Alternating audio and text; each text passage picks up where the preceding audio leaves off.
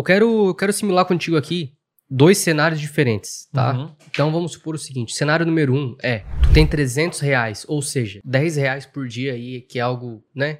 Enfim, mínimo, né? Mínimo do mínimo. Porque se você não sabe, pra anunciar no Facebook é pelo menos um dólar. A regra. O dólar hoje tá É, mais que cara. 3 reais. É. Só não, assim, ó, um dólar não tá 10, mas a gente tá quase lá, Tá. né? Mas enfim, tu tem 300 reais na, na, na mão pra fazer em 30 dias. Distribuir É, conteúdo. Distribuir conteúdo.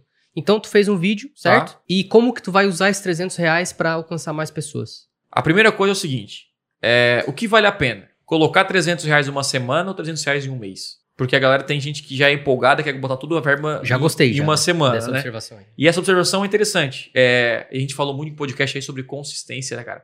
O ideal nos anúncios online é você começar e não parar mais. É basicamente assim, cara, é melhor você pegar e colocar 10 reais por dia e, sabe, não parar mais e, e, e ver as métricas, e melhorando a campanha, e ver o resultado que isso gera, coloca outro anúncio, do que você colocar 100 reais em um curto período de tempo e você não vai ter muitas métricas para acompanhar, porque será que é melhor no sábado, será que é melhor no domingo, será que é melhor no começo do mês, no final do mês. Então, o ideal é começar com uma verba que não vai fazer tanta falta para o seu, pro seu projeto e que você distribua sempre conteúdo aí, tá? E aí, o tipo de campanha que a gente falou é isso? A estrutura de uma campanha. Isso, é. Você tem 300 reais aí e vai montar uma campanha. Eu começaria com uma campanha de vídeo e, e um, e um conteúdo é, em que vai chamar a atenção das pessoas. Isso é tipo assim: é, nos primeiros 10 segundos, tu vai conseguir reter a atenção da pessoa. Eu começaria por esse conteúdo. Quanto menor o seu investimento, mais assertivo tem que ser o seu conteúdo, na minha visão.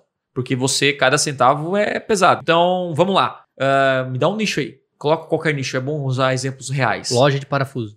Cara, loja de parafuso. É, loja de parafuso é difícil, hein? Vamos lá. Eu poderia fazer um vídeo mostrando a diferença de parafusos bons e ruins e o como ele pode impactar. Eu já começaria assim, ó. É, uma casa caindo. Isso aconteceu por causa de um parafuso. e aí-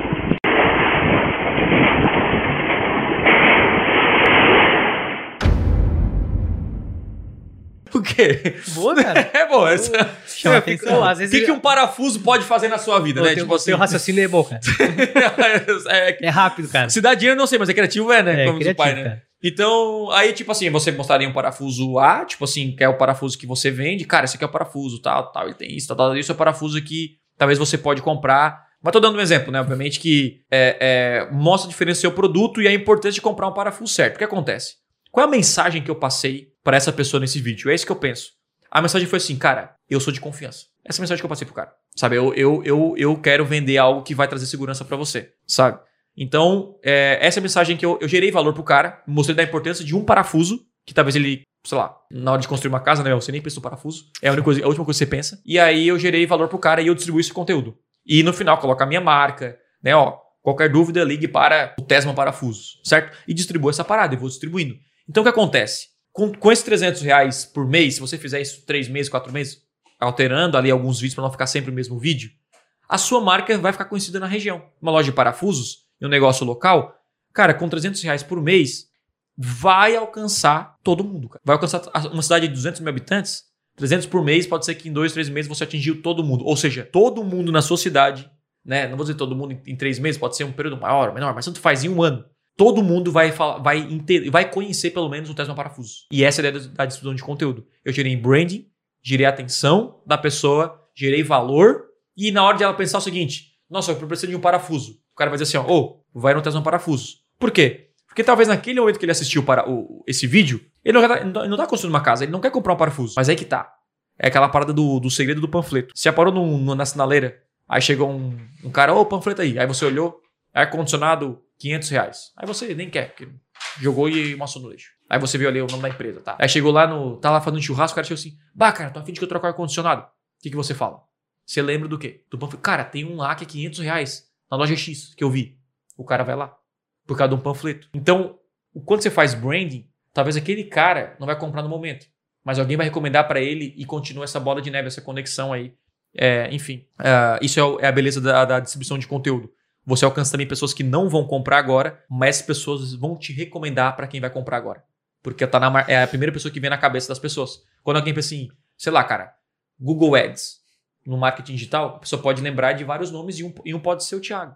Então, isso foi um, um trabalho de branding que eu gerei ao longo do tempo, sabe? Então, eu comecei por isso, criaria a campanha, público-alvo. Se é um negócio local, um público mais amplo, e eu focaria em quem é meu público comprador. Então, criei a campanha, criei o anúncio, e aí nesse público comprador, eu faria o seguinte, cara, é, eu quero focar, vamos supor que, cara, 90% que compram de mim são homens. Então, como o meu orçamento é menor, eu focaria em homens. Qual a idade? Ah, cara, quem compra mais é, sei lá, de 25 a tantos anos, eu focaria nessa idade. E como é um negócio local, eu até poderia colocar que tem a ver com construção, casa, tal, tudo a ver assim com. Mas como é um negócio local, pode ser que só homens na minha região e alcançar todo mundo, porque de novo Uhum. tem essa recomendação. E aí eu criaria, finalizaria a, a- a campanha de distribuição. E o que acontece depois disso? Eu criaria ali um público de remarketing de todas as pessoas que consumiram esse vídeo. E por que, que eu faria isso?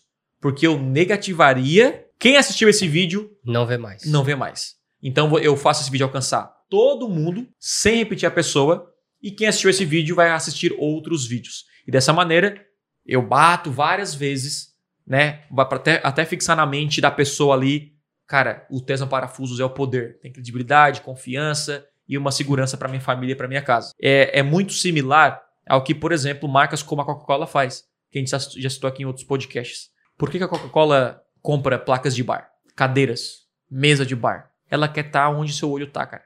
Então você tá no bar, você tá olhando a mesa, você tá olhando aqui, você tá olhando o cardápio, tem Coca-Cola grande lá. Tem uma placa, onde você vai tem Coca. Na hora de você ir no mercado, É, é um branding. você vai chegar lá, ah, eu quero aquele vermelhinho. Você nem olha o preço muitas vezes, cara. E outro vocês acham que é, que é ruim. E talvez, é claro que é o gosto é diferente, tem tudo isso. Mas com certeza o trabalho foi muito maior de branding Uhum. do que do gosto em si, sabe? Então, beleza. Recapitulando. Campanha de visualização de vídeo, para orçamento mais baixo, né? Isso. Aí tu segmentaria, é, separaria em dois conjuntos? Um amplo e um mais segmentado? Ou deixaria, enfim, Depende, se for um negócio local, eu deixaria, eu deixaria mais amplo? mais, mais amplo, com- porque a, a, a limitação para o negócio local em homem já limita bastante. Com 10 reais por dia não tem nem como dividir em dois É verdade. conjuntos, É. E aí, se for assim, um. Ah, nível Brasil, nível Estado, algo do tipo, aí eu deixaria mais segmentado. Entende? Tipo assim, aí consultoras, quem, sei lá, arquiteto que recomenda, algo do tipo, né? Nesse sentido. Eu, né, eu, teria que descobrir quem é o público-alvo de quem compra parafuso, que eu não sei. E aí eu focaria nessas pessoas, obviamente.